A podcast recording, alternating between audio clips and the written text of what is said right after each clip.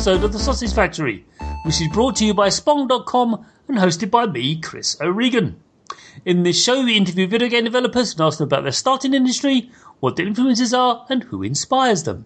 Split into two halves, the show initially focuses on the developer themselves, and in the second half, we discuss the game they're here to promote, which in this case is Sun and Moon by Daniel Lisson, or Linssen. Linssen, sorry. Daniel, please tell us who you are. What do you do? Okay. Uh, hello, everyone. My name is Daniel, and this sounds awfully like an interview at the moment. Uh, That's because it is. for a job. For a well, I guess a job yeah. interview. Yeah. Um, no, so uh, I've been really interested in games for pretty much my whole life. I've been super into the idea of, uh, in particular, making levels for games since I was a kid. Uh, as soon as I could get my grubby hands and that sort of stuff. Um, but I've only been making games seriously for about uh, a year or two years now. Uh, and so far, I've mostly been working on games that have come out of uh, game jams like uh, Ludum Dare and uh, Game Boy Jam and things like that. But I've since then I've been working on the Sun and Moon, and, and I've been trying to turn it into a uh, into a full release with lots of content, lots of nice features, and just overall polish. Let's backtrack a little bit because my, my, my next question is: How did you make your start? And you you, you Oh, blundered straight into that, which is Yeah. awesome because generally that happens with developers. They almost have prescient skills, which is pretty impressive. Uh, one of the skill sets required of a game developer is to be prescient, apparently. Um, it's, it's quite useful. it is quite useful. Um, so my question really is: um, you said you up until a year ago you weren't actually working full time in games, so obviously Yeah. you made that big plunge. You made the change, and you found that you had the tools and skills available to actually make a game. Could you just take us through that? Because we do get a lot of listeners who do actually are, you know, teetering on the brink or you know, there's lots of tools Yeah. out there and lots of things because up until I've said this on the show before, up until relatively recently, making video games is a bit like being repeatedly punched in the face. Uh, It still feels like that. just, Um, just sometimes. there's sometimes, whereas less, less, lots are hard. It's got, you know, you got a punching glove. Previously, it was just Mm. Yeah. bare knuckle Yeah. fighting. Now it's in the um, stomach a little bit. Yeah, it's it's okay. it's softened the blow a bit because you don't need to know assembly anymore, do you? No, I I would have no hope if that was the case. Whereas back in the day, you and I know, it was Yeah. the case. It was. You had to what they call hit the hardware. That was a phrase they used back uh, when when the developing of games was you know when they're making them on the 2600 and stuff and and and up until you know right through the 80s. Uh, that was all. That was all it was. You had to just basically know which switch to turn off and the other one on. Yeah. That's that literally you had to go that low level in order to make things happen. Uh, that's not the case anymore. So, sorry, I'm rambling. Tell us how did how did you okay. make that change? Um, it's a bit hard to say because it sort of happened almost by accident. Uh, I guess it sort of started off as a hobby. I was doing other stuff. I was doing going to uni, um, studying studying math there actually with a bit of programming on the side, and uh, like I said, I'd sort of used to dabble in that sort of stuff as as a kid, but I'm not exactly sure what happened. Uh, I think at some point I tried to make something very, very basic. I can't even remember what it is at this stage. And, you know, relative success there, never released it because it was probably a pile of crap at the time. Um, but Ah, I don't know what happened actually. It's really, I don't know, it seems like it should be such an easy question to answer. But, I mean, uh, what, what was the yeah. point where you sat down? Well, what tool did he use initially? That, that's the good Okay. thing. Yeah. so I bounced between a few different ones. For a while, I was using uh, Flash. Um, a bit That's- before that, I was using uh, the Valve Hammer Editor just to make some levels for Counter Strike and Team Fortress. Uh huh. Okay. Um, so that sort of, I guess, bridging the gap between programming an actual game and just making levels for something. Yeah. Uh, and then I uh, looked into Game Maker. Uh, right. and I think that's sort of where things started to take off a bit. Um, I've seen a lot of games Yeah. coming out now built off that free application. Um, very, very impressive games made off of that. Um, so, you think that's a very good starting point? I think it's a fantastic starting point. I'm not sure how well it translates into further game development. I think it's it's fantastic, but it does get uh, harder to make a full game um, with something like Game Maker than it would be to use uh, something with a bit less limitations. Uh, so I made the Sun and Moon. I'm probably jumping ahead a bit uh, in Game Maker, um, the full version Right. and it's worked out for me. But it's been challenging sometimes when there's been when there's been um, features missing or things that you can't quite get right just using GameMaker. the, the hardest thing for a developer is actually sounds peculiar, but I've heard this many times. Finish a game Yes, make hundred it- Yes, and finish it. Um, this is something you can read on any blog, websites about game creation.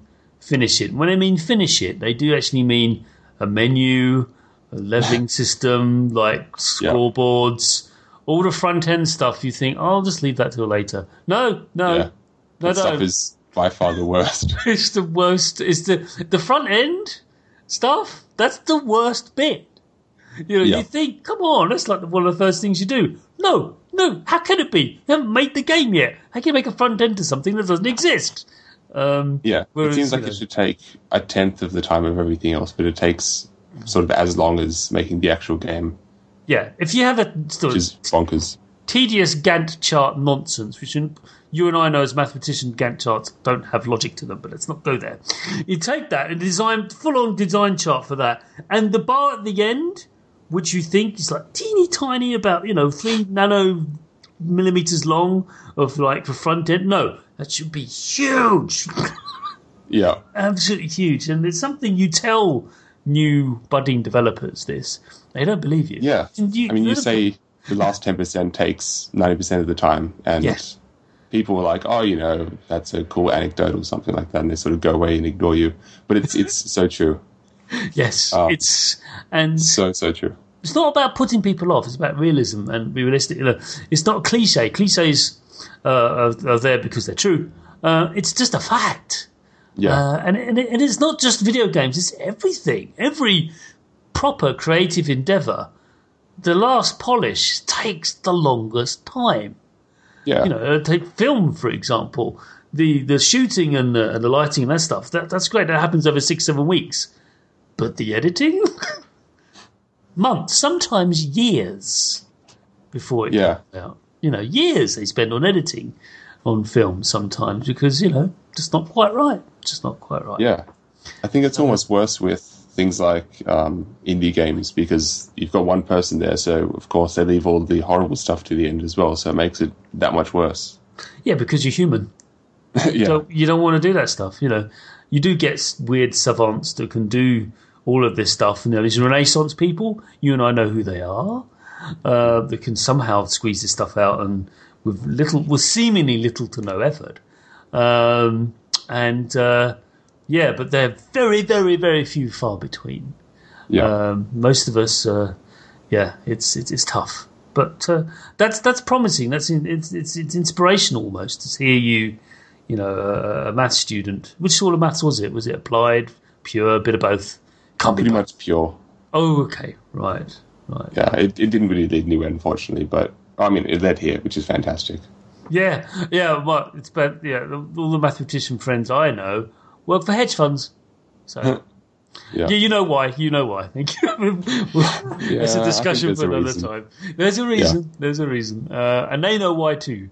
Um, but uh, yeah, well done you. Hedge funds, video games. I like the latter. Well done you. Um, so, what are your biggest influences? Ah, um,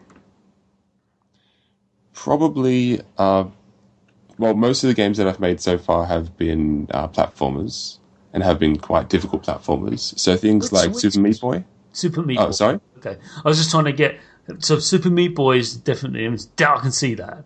Yeah, guess. definitely. And, and I think if you play that and play the Sun and Moon, you'll sort of see, see where my influences are in that. Um, just because I think it's such a such a sort of staple of good game design when it comes to difficult platformers. They did everything really, really well. and it's really funny.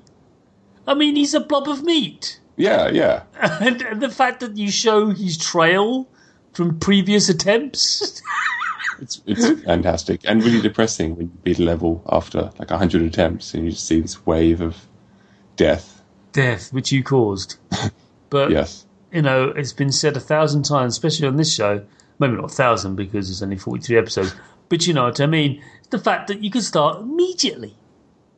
That's the, Yeah. that's that's the magic of it. You don't have to go through, you know, go through a previous checkpoint and go through the same bit over the. No, bing, off you go. Do it again. Yeah, I think the the really short levels and the fact that when you die you respawn in maybe half a second or a second, I think that's incredibly useful. Uh, I've played a lot of of games uh, in game jams where you've got a really tough platformer, and the person has decided that when you die, let's start you right back at the beginning of the game again, or let's um, take you know five seconds to to reload and have you respawn somewhere. And just sitting there for three seconds. I don't know what it is, but just going, I'm dead. I can't move. I just have to wait. Gets really, really frustrating, and it Yeah. sort of it almost ruins the experience. It's a, a throwback to a time that no one wants back. Yeah, Okay. yeah. um, hopefully, we've sort of moved on from there. Yeah, and I mean, it's quite interesting. I've said this to other developers as well about making of platformers, and I'd like to hear your thoughts on it. Um, I found that there's some really, really pretty ones. I'm not saying uh, Sun and Moon isn't pretty. It is in its own way. Again, sounds patronising, but I think it's actually a beautiful game because of its simplicity, but and its minimalism. But it's not. Yeah, but it's It- not it- complicated. It's, It's not, complicated That's- visually. Yeah. Uh, but there was a there's a, been a spate of platformers. Say a spate. I mean, it's the video games. Sorry, indie games are. There's a plethora of platformers for, for obvious reasons. They're very immediate, very easy, not easy. Well, seemingly easy to implement and create because you Yeah. know, it's 2D play, what have you. However, I've found that um, they suffer. A lot of them suffer from what I call Little Big Planet syndrome. I think I can. I think I'm. I, can I guess what you mean by that? By all means, go for it. So obviously, Little Big Planet looks incredible. Uh, and the gameplay is really nice, really great sort of teamwork aspects and everything to yeah, it. yeah. Uh, but for the most part, you're just running and jumping around. And what I'm going to guess that you mean is that there are some games which look and feel incredible, but then you sort of look at it and you're not really doing anything different. Not I don't know quite. if I'm at all. It's, Okay. It's Yeah. close to that. There's a, there's similar to that. It's actually about precision. Oh, Sun yes. and Moon Okay, is yes. all about precision, which is why it works so well.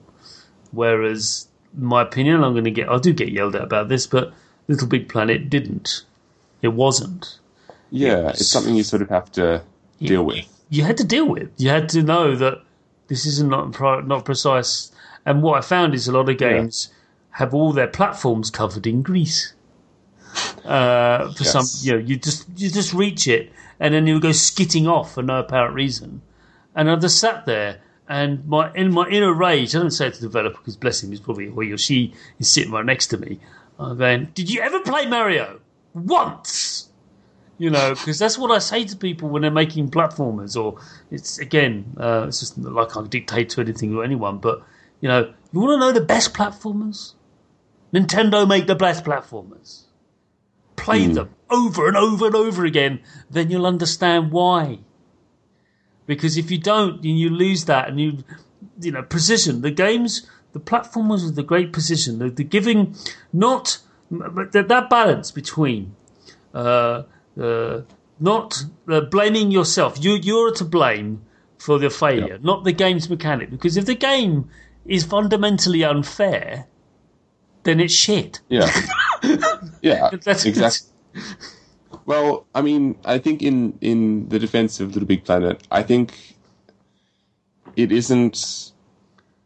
It, it is a bit slippery, of course, um, but I think that works okay in that case because I think it's something that you can you can sort of deal with it, and I don't know. It, it sort of gives it this. I'm not sure. I'm not sure how to say No, it, but I think I it doesn't work negatively for that game. I think that No. game knows that it's got that aspect, and it sort of works around it and makes sure that that aspect isn't isn't a concern. Like I don't think. I'm sure that when they were developing levels for it, they took that in mind and made sure that there weren't cases when you'd slip off into spikes just out of bad luck. Yeah. It's just not But I fair. think there are lots of other games, unfortunately, where you do sort of everything's made of ice and Yeah. you're just falling off things and getting really frustrated. Their defense would be, well, here's the momentum. Like, I know, but the, no, it doesn't work. Not as if you're on your skateboard. If this was OlliOlli, fine. I understand that. That game's supposed to be like that. That's fine because I'm on a skateboard, but not actually on a. So you know, it's my little rant there. But I'm not saying Yeah. at all Sun and Moon ever suffers from this at all. Um, just want to make that absolutely clear. I'm not saying that because it's you. Yeah. I'm talking to you. You, it, it, it wouldn't make any sense. It wouldn't make any sense if it did. In fact, it's a bit. Um, the character, the little sprite that you play, is a bit leaden, um, which is good because it has to be for reasons. Yeah, at least at least on the ground. Yeah. A few people Yeah. have said that it's a bit harder to control in the air, which Well, I mean, I, I sort of put that in um, on purpose because I wanted there to be this balance of you don't want to like there has to be some sort of downside for jumping around everywhere. if Like it there was has to be some too, reason. Yeah, if it was too floaty, too easy, it would be too easy. Be, it'd be dull. yeah, You you are teetering on the brink of dullness if you go there, which Yeah. uh, you don't want that. No one wants that. And that's I was going to so say great. before Yes. when you were mentioning um, slidey platformers. Yes. Uh, oh, I just I just had this sort of image of there's some games I've played where you've jumped and you've sort of landed on the side of a block yeah. and you've slowly fallen off, but it's been this like incredibly slow process because whatever equation it's using for the for the edge, you're basically exactly at that point where you're on the platform and about to fall off at the same time, Yeah. and you sort of just have the character slip off in a process of about three seconds, just going, I can't do anything about this. yeah. And the, the whole time you were explaining it, I was just picturing that character slowly sliding off the block. I mean, I, I think I don't know what it is about that, but it gets I remember because I'm very, very old. Um, and when I was a kid, there was a game called um, Jet Set Willy on the Spectrum. And this is back in the mid 80s. Again, I'm very old. Uh, and that game didn't have any of this, okay? What we're talking about, slidiness, no. Um, what was really quite funny is because the game was basically pixels, very simple pixels. You can look it up. Um, you could have your character leaning or just just actually standing on one pixel, outstretched to you know just standing there, hanging on by one pixel uh, Yeah. to actually get to the next. It was that precise.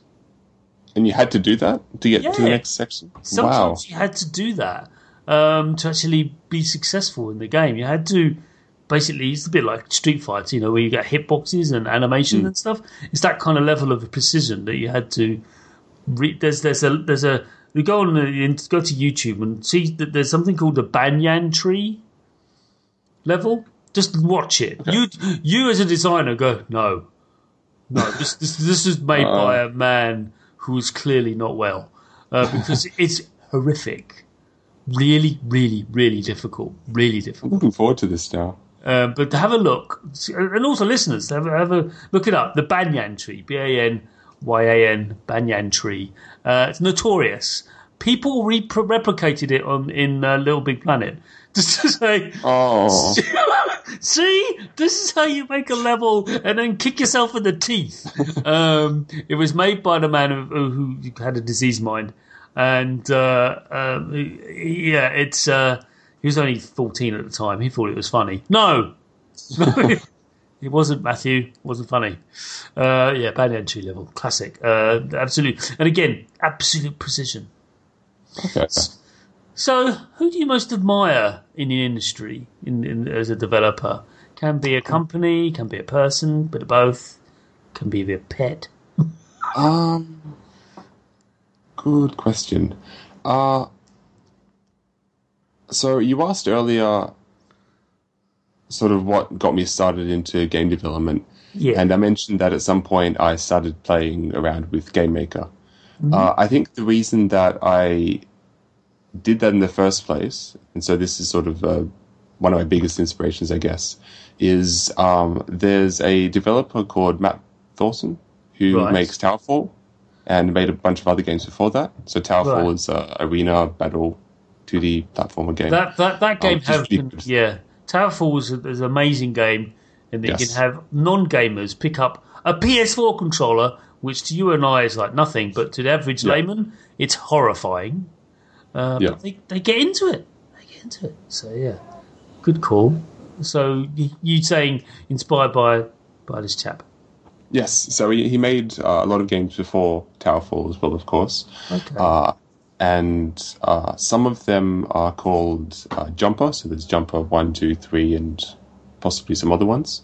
Uh, and those are uh, very basic, very difficult platformers. Uh, you can, I think you can double jump, I can't quite remember, but it's, there's no story, there's no sort of theme to it. It's just your, there might be a story actually, I can't actually remember. But um, most of it is, you're just trying to get through these incredibly hard levels. Um, and those games are really fun, and they're a good example, I think, of again difficult platforming games. Um, but he made another game called An Untitled Story, uh, which is uh, sort of a Metroidvania game where it starts off and you're just this egg and you can jump around, and it sort of seems like a very basic game, but the sort of the story unfolds before you as you go. okay. Uh, and that game, I think, was a really big inspiration to me. So Matt Thorson, um, definitely uh, one of the developers that I'm super keen on. well, uh, consider consider hat tipped towards this man. Yes, direction. definitely tipped. Well done. Okay. Anyone Um, else? E- yes. I'm just trying to think. It's really hard to pick. Oh no, It's really I hard know. to separate people. Like I would, I'd be able to list a whole bunch of people, but it would be never ending, and I'd be scared of missing out on people's names. Which is Um, what many developers tell me. They go, oh, do I, "Can I? Do I have to answer Yeah. this?" You know, It does, like- you know, Yeah, some weird fanboy. Like, no, that's all right. yeah. Like I feel I can definitely say Matt Thorson and uh, I guess the people who have made other signature indie games that I'm a huge fan on. So um, things like Cave Story, things like uh, Well, Super Meat Boy for a start. yeah. Super Meat Boy as well, of course. Um, Nuclear Throne, Luftrausers, stuff like that. yeah, Yeah, I mean, my pile of shame on on uh, on my Steam account is, you know, it's embarrassing. If it was a physical thing, I'd be able to rent it out for a ski. um, uh, you know, they could have it as the Winter Olympics because it would be that mountainous and that snow covered. Uh, yeah, it's embarrassing. It's embarrassing, and I'm sad. Uh, I, all I blame is the sales. But he's look. Ah, If yeah. they're going to sell Fallout New Vegas for two pounds, what am I supposed to do? I mean, yeah, you've got to buy at least like five copies. exactly. What am I supposed to do with that? What am I supposed Hmm. to do? The- My pro tip to everyone out there: do not put Steam on your phone. Don't do it.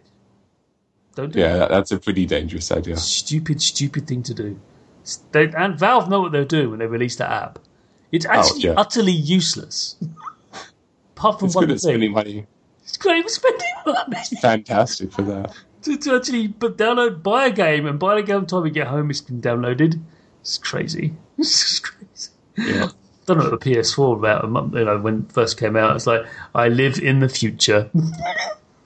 yeah. I was sitting on a bus buying a game, and by the time I got home, it was already downloaded on my PS4. And that's a great feeling, though. It's a lovely feeling, and it makes people like you making your games and distributing the games. I mean, imagine it. Like people who buy your game, and by the time they get home, it's there. Yeah.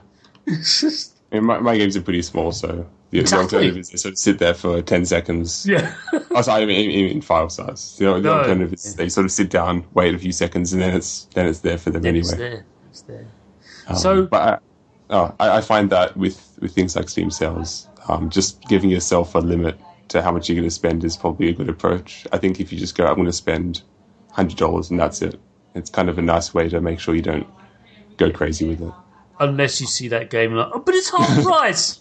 no, you've over the limit. Yeah. It's half price. I, sadly, I did that in Wolfenstein. It was a good call. Wolfenstein's a good game, but Hmm. Yeah. it was half price. What was I supposed to do? Um. Anyway, speaking of games we're playing, I love segues. Uh, this is my last question to do about you, and then we can talk about Sun and Moon. Um, what are you playing right now, apart from Sun and Moon, of course?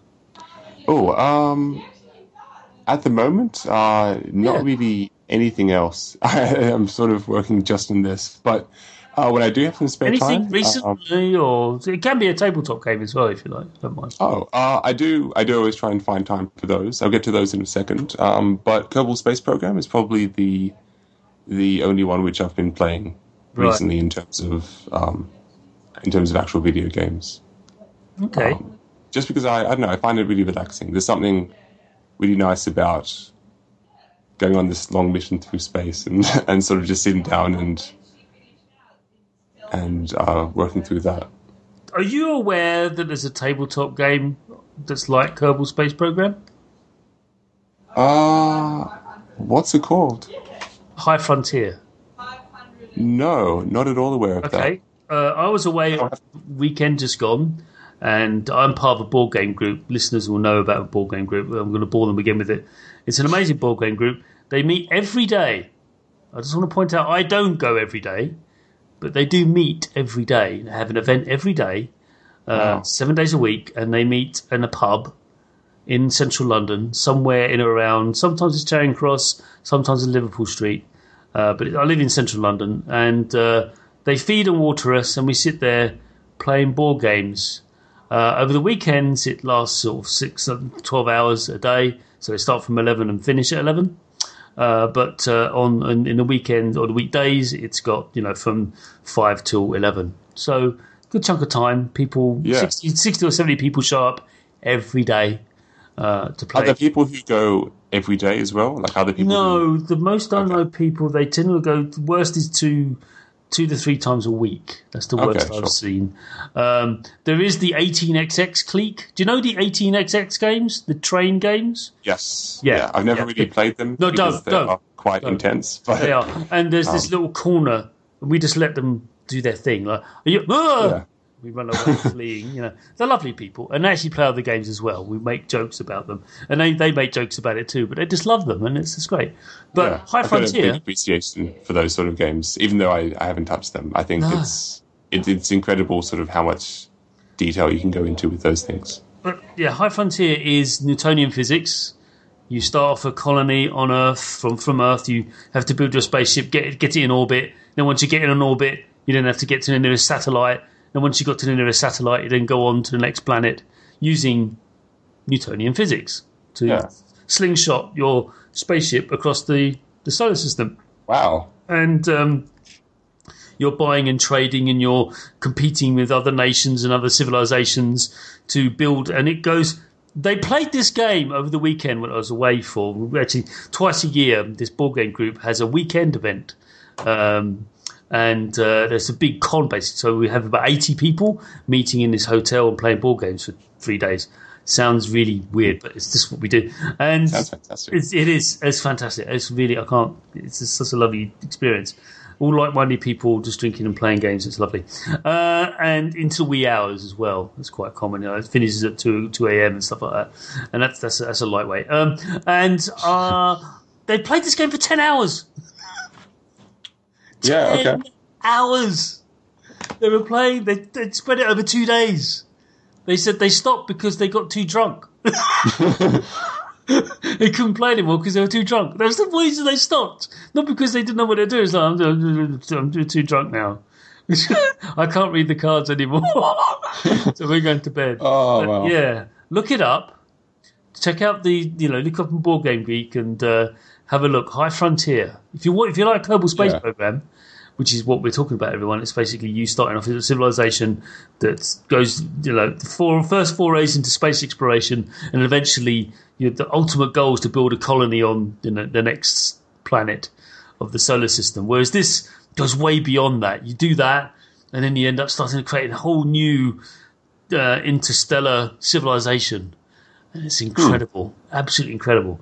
Um, yeah, High Frontier. It's it's yeah. I haven't played it. I'm not going to say I have. I just witnessed them play it, and every Yeah. now every now and again I walk by. I go. So, is any ships blown up? And then some bloke go point to cross. His did. His blew up. And they start laughing. Oh, it blew up. It blew up.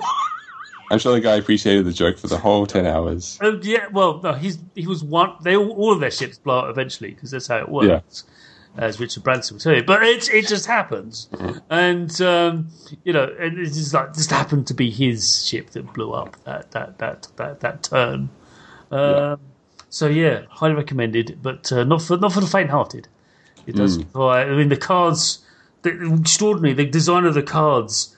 If you look at them objectively, it's just it looks like it's a wash of information but you actually only need a little sliver of it at the bottom. The rest of it is just flair.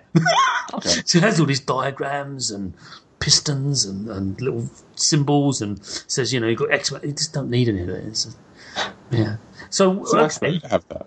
so what what board games have you been tabletop stuff have you been playing? Ah, um, so I guess my favorites, which I always sort of come back to, are Dominion, okay. uh, which has no theme whatsoever, but it's uh, a really Medi- nice. Yeah. Pardon? Medieval. Yeah, uh, I guess so, but you can pretty much replace the names of the cards with whatever you want, and it still Well, people it do. still feels I mean, the same. look at Ascension. Uh, that's my game of choice when it comes to deck builders. Okay. Ascension is a game I, I adore uh, because it takes away the shop front and replaces it with a set of random cards. So, Yeah. so imagine, have you played Ascension? Forgive me. I haven't. Okay, so Ascension is very much like Dominion, only t- trying to imagine Dominion, take away all the cards that you have laid out in front of you, and instead you just have five cards that appear randomly. And as you take, as you Okay. buy those cards, they're replaced with more random cards. So you, it's difficult for you to project where you're going to go because you have to react to what's Yeah. being placed in front of you. And this, for a lot of Dominion players, loathe this. They go, Well, yeah, what like supposed to do with that? You know, yeah. I mean, I guess with Dominion, at the start of the game, you sort of sit there looking at the 10 cards, just yeah.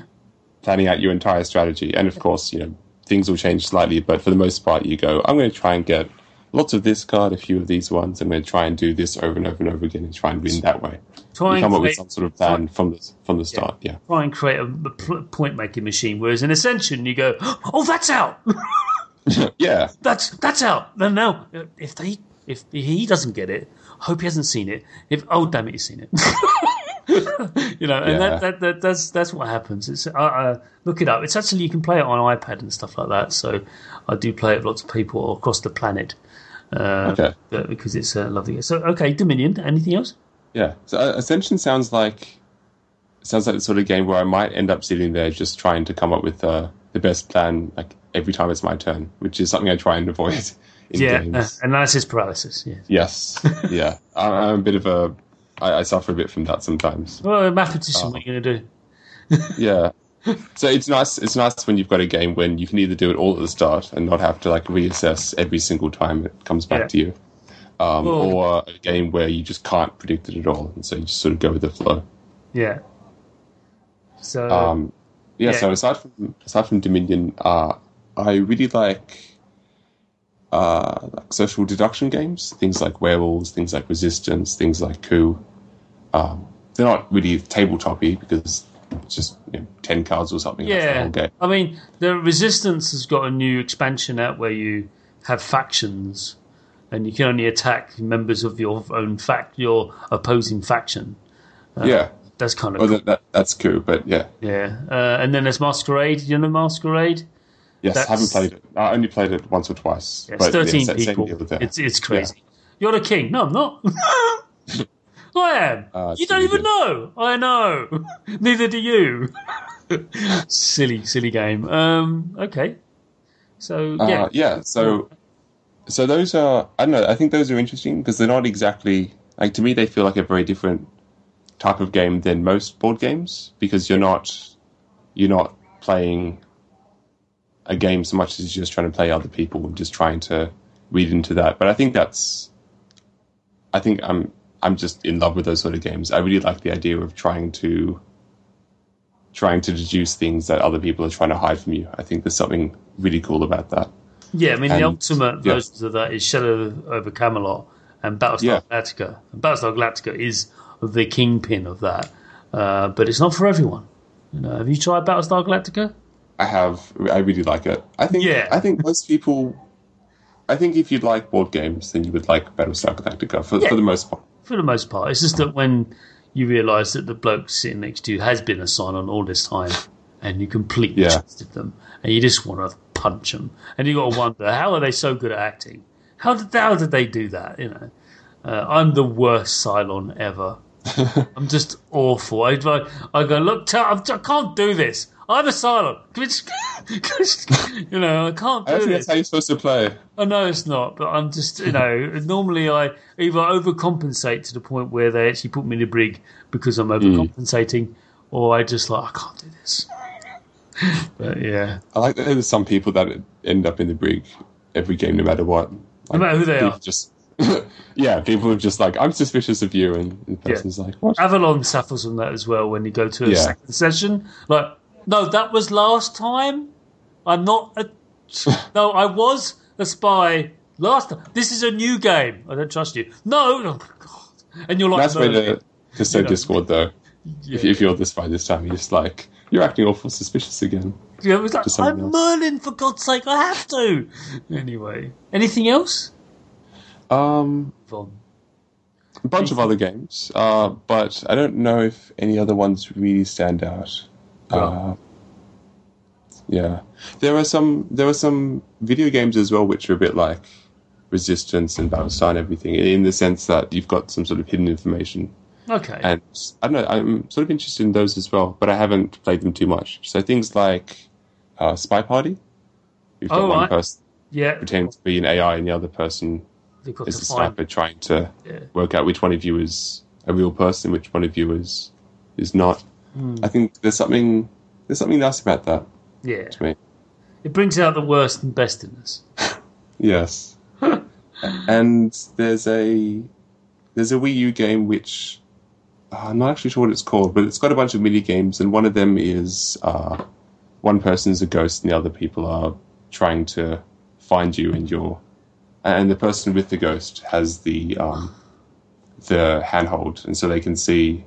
So this is the Yes. I, Um, I so- played this on uh, when the, the Wii U first came out, and it was like one of the demo stations. And Hmm. yeah, that that's an excellent game.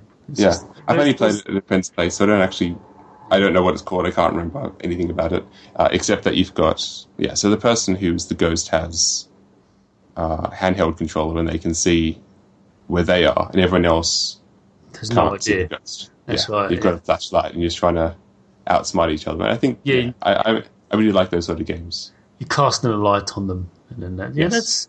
I agree. There's some there's some lovely stuff out there with regards to hidden agendas and Yeah. trustworthiness, and it really brings out the worst in us. yeah, Yeah, in order to just lie. But again, on my face doesn't allow me to lie. So Oh, it's a ah, I'm- real pity. Yeah, it is a terrible pity. Uh, I feel like thanking my parents for that. Um, so thanks very much for sharing your experience in games, regardless of their form. We don't, you know, we're not prejudiced against whatever game. What is the game doesn't matter, you know. Or, Yeah. Um, so that's that's or maybe, although the match threes, we could do less of those. I mean, there's a bit of a blurring between tabletop and video games these days, anyway. Like there are some games which kind of feel halfway between the two. Well, it's even worse because there's a game I played over the weekend. This weekend I went wave on called Alchemist. Okay. It requires an app to work. Uh, I mean, there are some games where, where that's okay. Like Space Alert comes with a CD, and does. these days you play with an app because Yeah, who has a CD player? yeah. Well, Uh, yeah, and then there's there's games like uh, what's it called? Uh, Space Team, which is Space uh, Team. Yes. yeah. Which is an app where you're just yelling at each other. so Yelling at you're- each other, yeah. Just for anyone that isn't familiar with it, uh, on your screen, on your phone, you've got a bunch of random buttons which are randomly named. You've got little dials and things that you're trying to move around.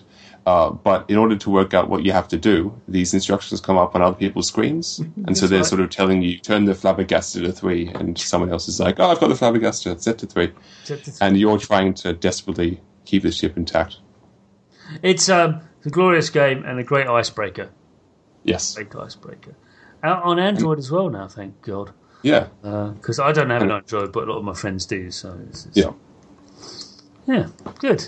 yeah. So, So- that's a nice mix between video games and tabletop. Which is which is a good thing because it just Yeah. it should be games. Doesn't matter. Yeah. So that's the end of part one. Let's move on to the second half where we talk about the sun and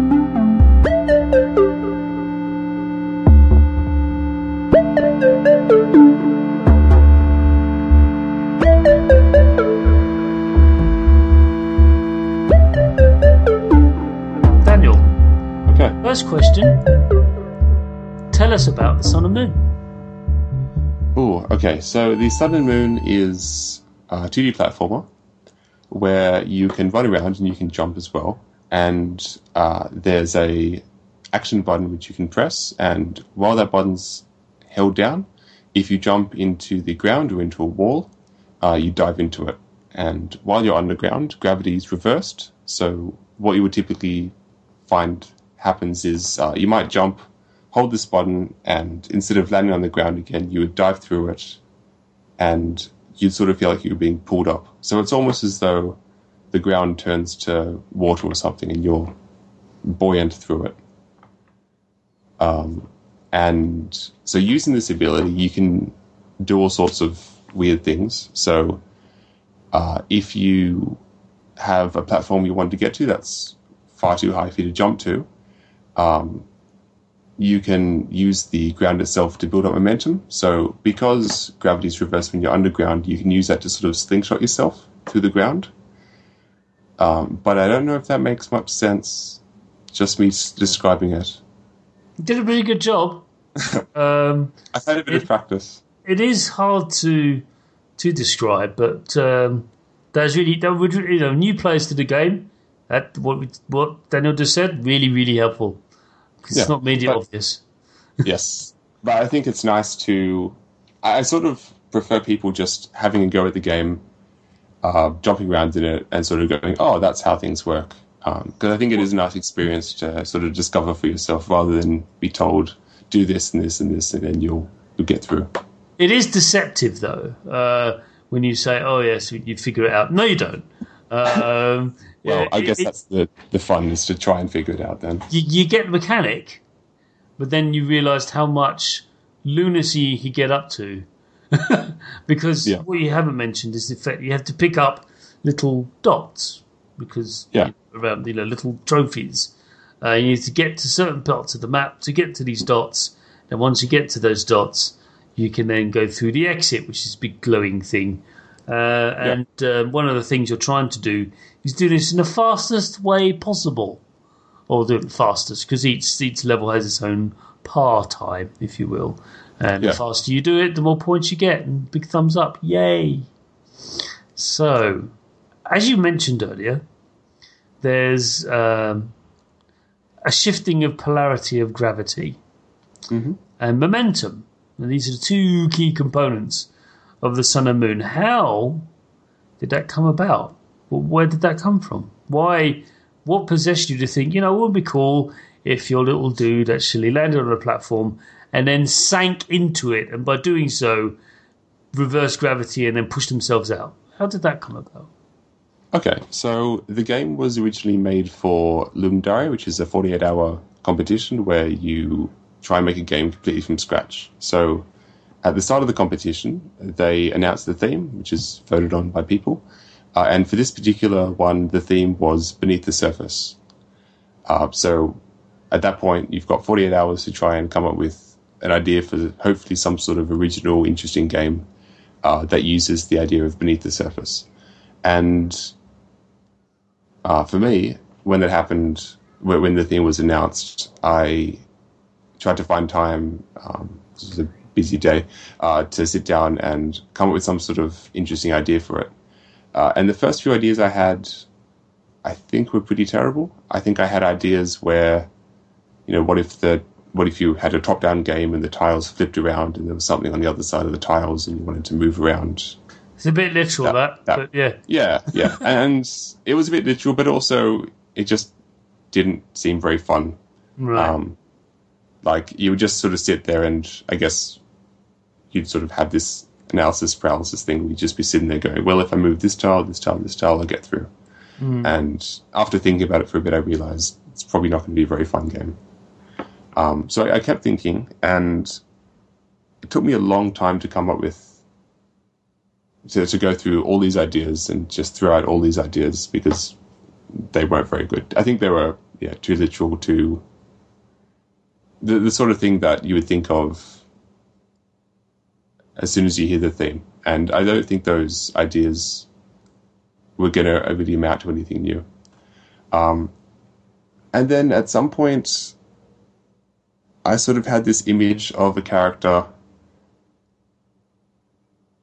jumping into water and kind of floating back up, and the idea that if you made a level in a certain way, maybe that action could be used to come up with some sort of challenging levels. And I'm not really sure where the idea came from. I think it just popped into my head at some point. It's the best way I can describe it. That's fine. Uh, some of the best ideas, you know, yeah. are drawn that way. It's a pity though, because I really wish I could work out what I did to come up yeah. with the idea. Because um, it'd be nice to do that again. uh, it, it, would be very useful. But I think um, you know, in defense yeah. of the, um, the the the game jam, that's what happened. You were given a theme, and you're beneath the surface, beneath the surface. I mean, my gut reaction to that is a big monster underneath the sea, and I would have okay. built a game around that because that's how I've done beneath the surface, beneath the surface of the sea, big monster with a big beak and arms and big eye, yellow eye, and then try to build a game around that idea because that's what I think when I hear the words beneath the surface. Way too many sci-fi books in my head, I think. Um, whereas for yourself, you thought, well, the, the act of entering, yeah, going going underneath the surface in the first place, that's what you what you were drawn to, yeah, or indeed well, revealing what's un- yeah revealing what's underneath the surface. So for me, it's just well, what is underneath the surface is probably quite horrid. It's a very pessimistic view. well, that's oceans, life means. in general. It is, yeah. You can't help it being, you know, one-eyed monster thing with a beak. You can't help it. Um, yeah. So, okay, well, that's yeah. So, so there was there was heaps of ideas that I had, um, heaps of crap ideas which I had, and I kind of kept trying to to dig around them until I found something which which felt like an original idea. And so eventually, I I came up with this idea, and I think as soon as I had it, I sort of felt like, oh yeah, I think this can work. Um, okay. And so on paper, I planned out a whole bunch of different uh, types of movement that you can do. So I've done this before in other games, but I've tried to work out, you know, so you've got you, you've got blocks and you've got spikes, say, and how can I, what sort of different actions can I take uh, in the smallest possible way of looking at them? So uh, a good example might be uh, in, say, Mario. You might look at the game and you might go, well, you can you can do this sort of jump, you can do uh, you can hop into this monster and you can jump over here, and you might sort of map out all the different um, single actions that you can take, and then you might try and build levels around those actions. Uh, and I had the same sort of approach with Sun and Moon. So I, I went, well, you could jump from platform to platform. That's pretty dull. You could uh, dive into a wall and you could use that to sling yourself upwards.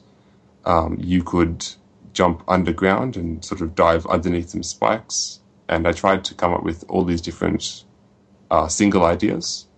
And then from there, I tried to kind of combine them and make different levels using those ideas. Um, and so that's that's where most of the game came from. So in the 48 hours, I came up with uh, 30 levels, and they're all quite short, but um, I was really happy that I was able to make so many levels in, in that amount of time. Uh, yeah, I think that's. I think that was about it. Yeah. Yeah. Sun and Moon asks a lot on the player with respect to hand to eye coordination, timing, dexterity, if you will.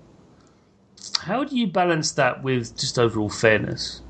We did touch about about this earlier on in the show about how platformers can rapidly fall into the realms of just a quagmire of pain for no fault of the player.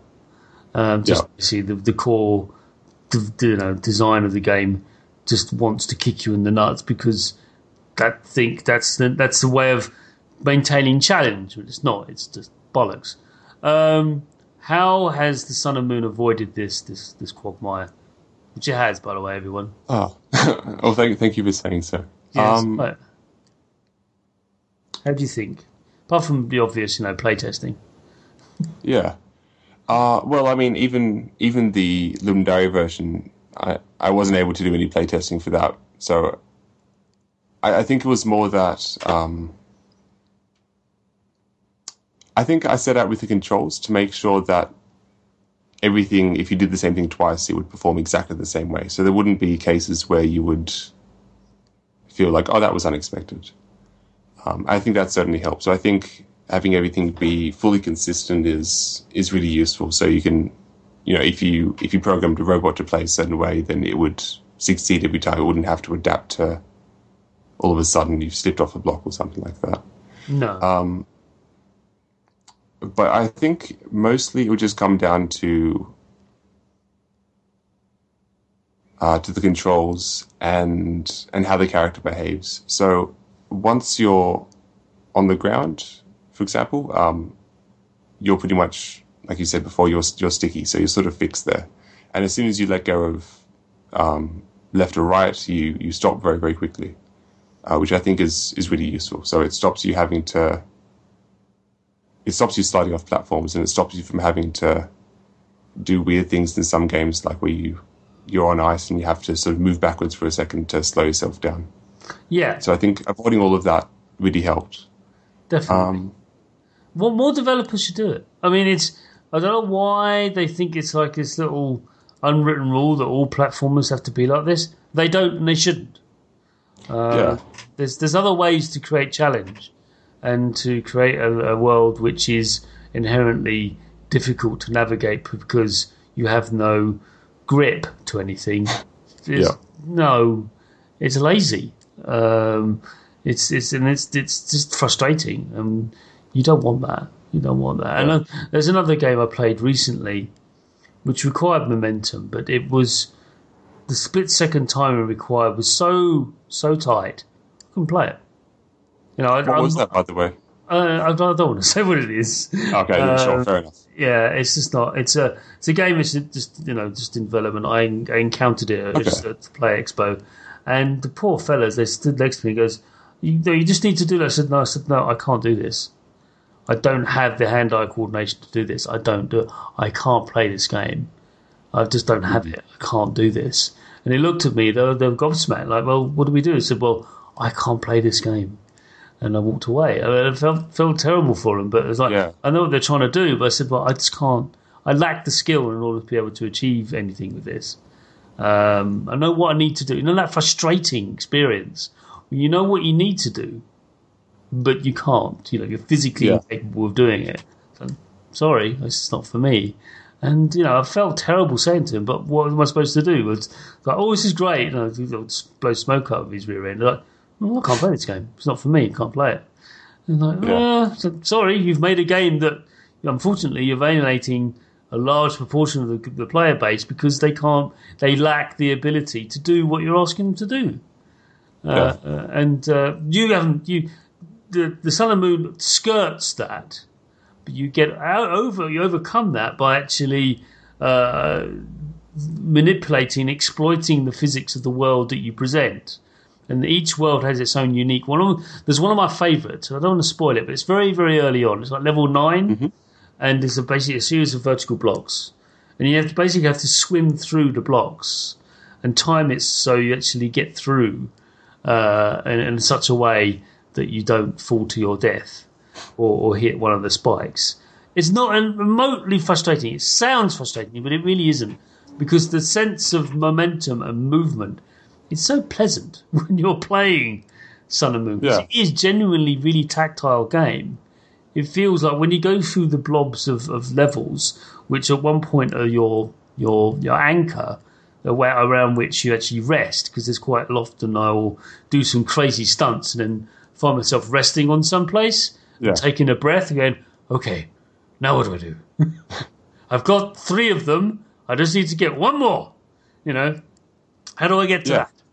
And Well, I think in I think I sort of came upon the uh, the relaxing nature or the pleasant nature almost by accident, um, which was fantastic for me. But uh, it was only when I was playing the game after I had started making it that I sort of went, oh, you know, it feels really nice just to bounce up and down to the ground here.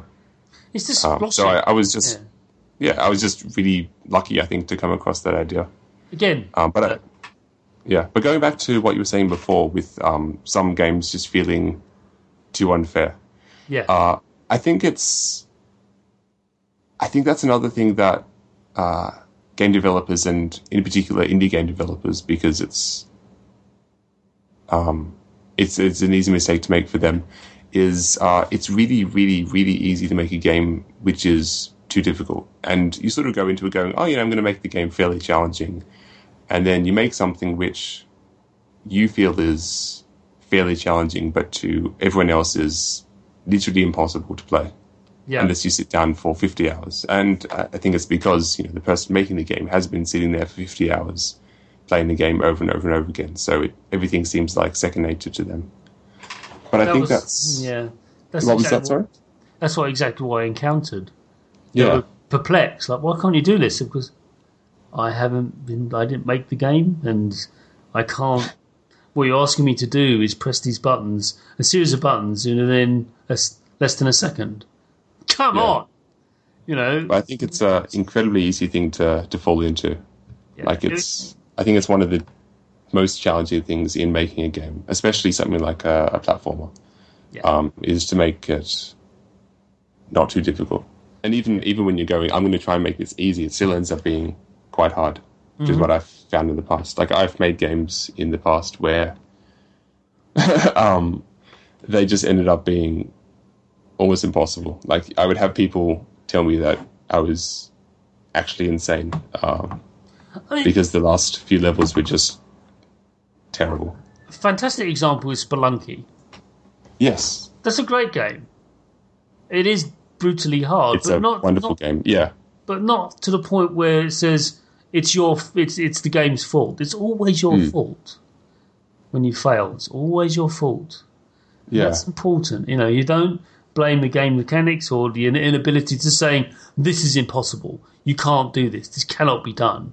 When you start when those words start pouring out of your your mouth, there's something wrong.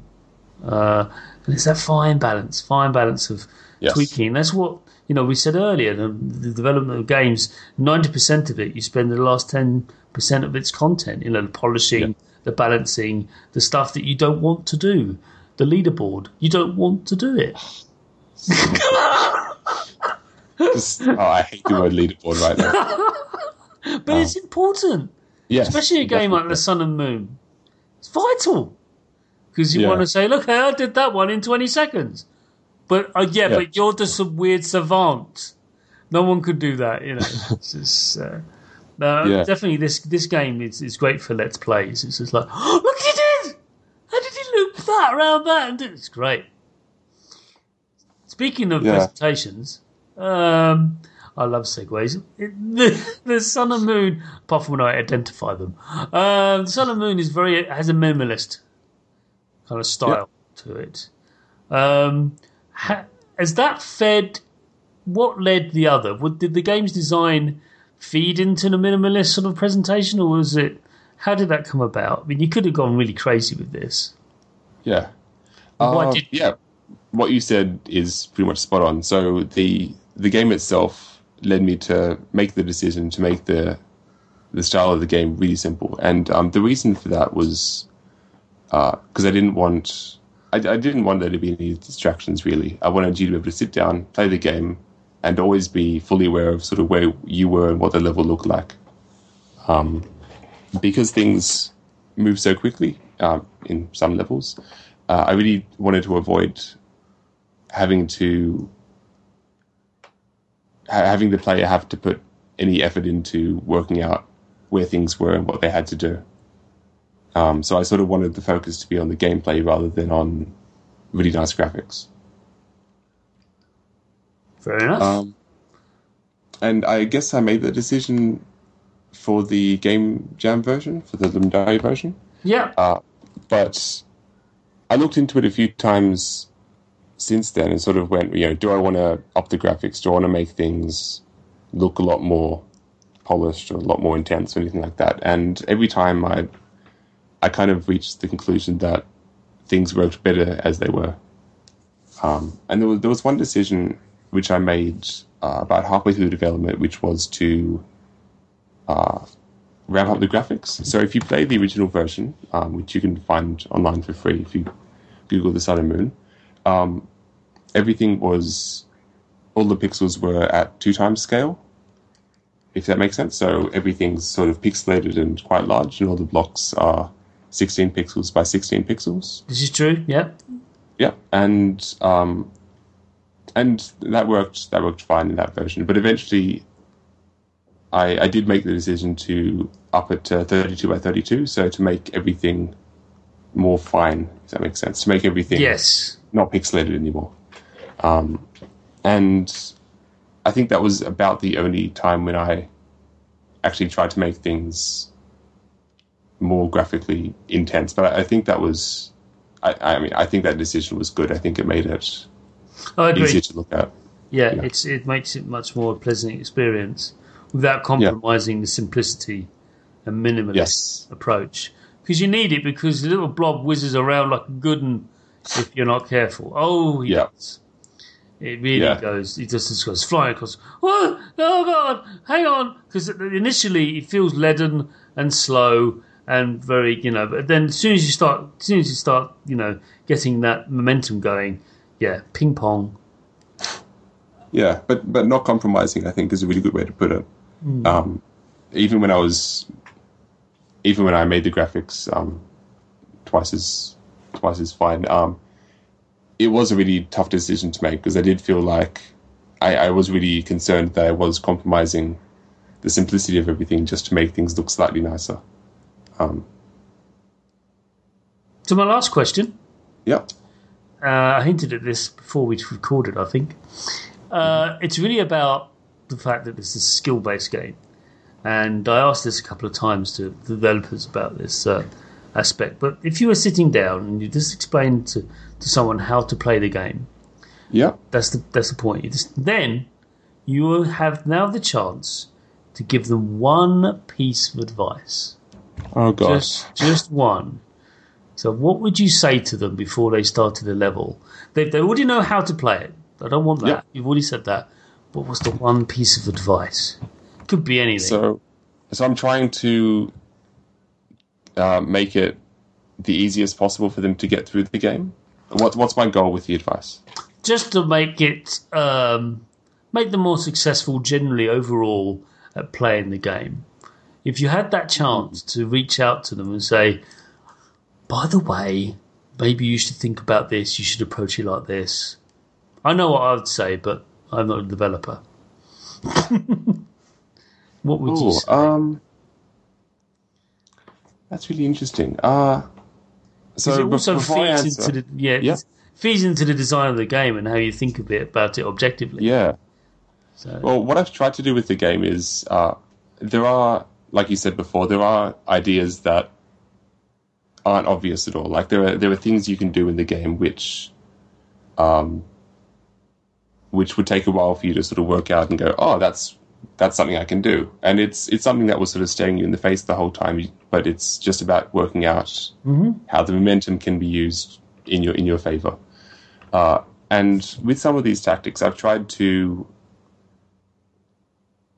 encourage them through some of the levels. So I've tried to put in levels where the player reaches a, a certain level and comes with comes face to face with a very simple level, which sort of requires them to use this tactic, and the levels hopefully are designed in a way that sort of encourages them to to work out how what the tactic might be.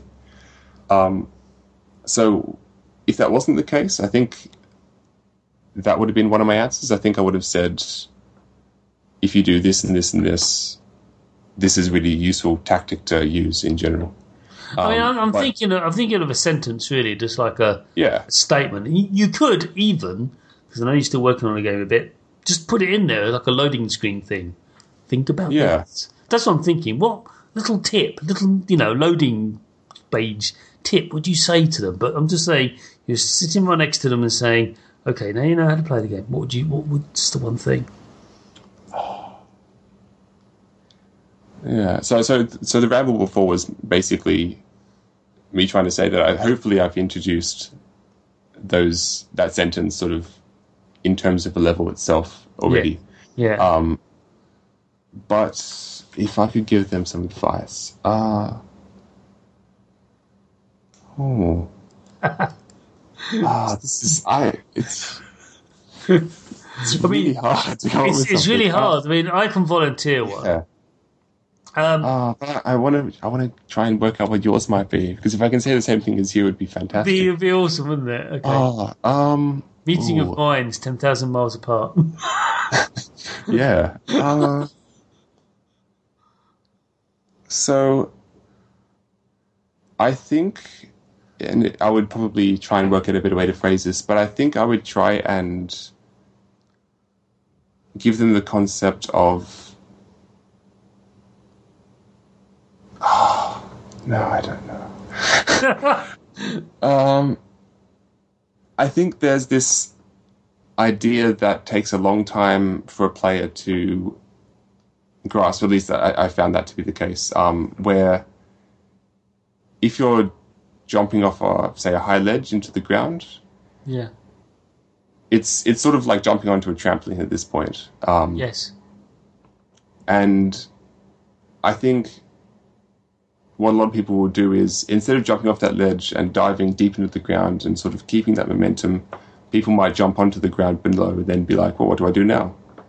Um, so I think I would try and explain this this concept of if you can keep as much momentum as possible, if you can dive as deep as you can, a lot of the time that'll get you the furthest but that's that's very particular advice and probably only applies to a bunch of levels. So I'm not No, I don't What's think you're yours?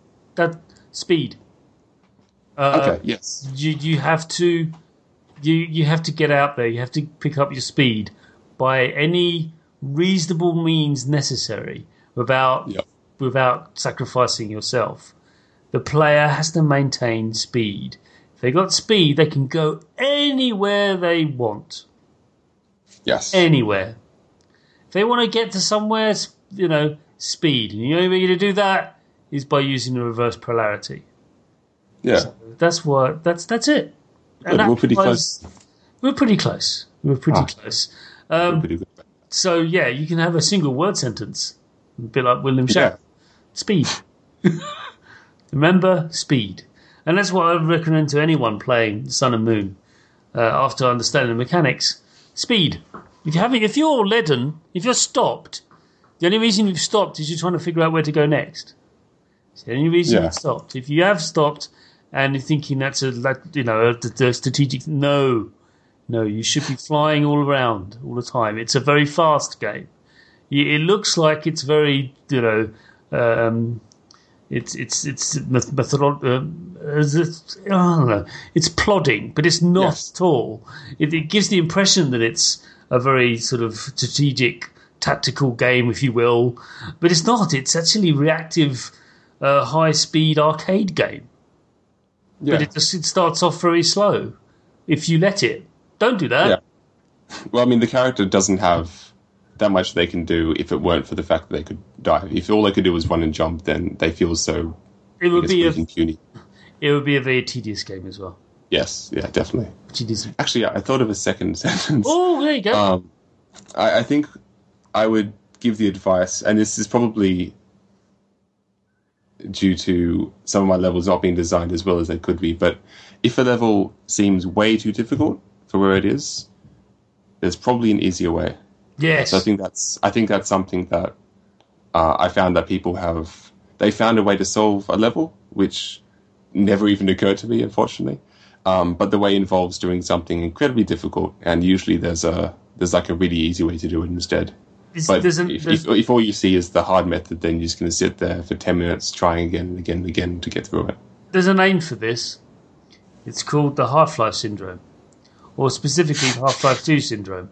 Yeah, Half-Life 2. blocks everywhere. Yeah, putting you're moving stuff around, doing ridiculous Yeah. things, balancing things precariously off. If you started doing that in Half Life 2, you were doing it wrong. Yeah, it never, never, bit. yeah, never, never, never. out of crates. yeah, build ridiculous buildings and teetering and like, if you oh, if you're doing that, uh, oh, hang on, hang on, hang on, because there's one level where you had to get these batteries, and I only found one of the batteries, and I put that into the, and then you had to raise the barrier with these batteries. But I only found one of the batteries. Thought, oh damn it!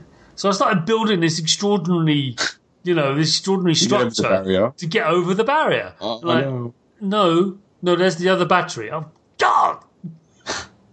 you know, it's Yeah. just like you know, um, that was relatively early in the game, and you realise that yeah, there's it's if you're doing if you're if it's too hard, you have to step away and go, okay, okay, okay, hang on, being stupid, I'm missing something, Yeah. and and you again the sun and moon it reeks of that. But yes, speed, and really isn't that difficult. Yeah. Actually, a, a game that I sort of keep getting reminded of with the Sun and Moon is um, is Portal, even though they're very different games. yeah, I think they both have those two things in common. I think I think in Portal, you sit there for twenty minutes trying to do something ridiculous, and then you realize, oh, if I just put that there and put that over there, then yeah. everything works out. Portal 2, less so, because you had that paint.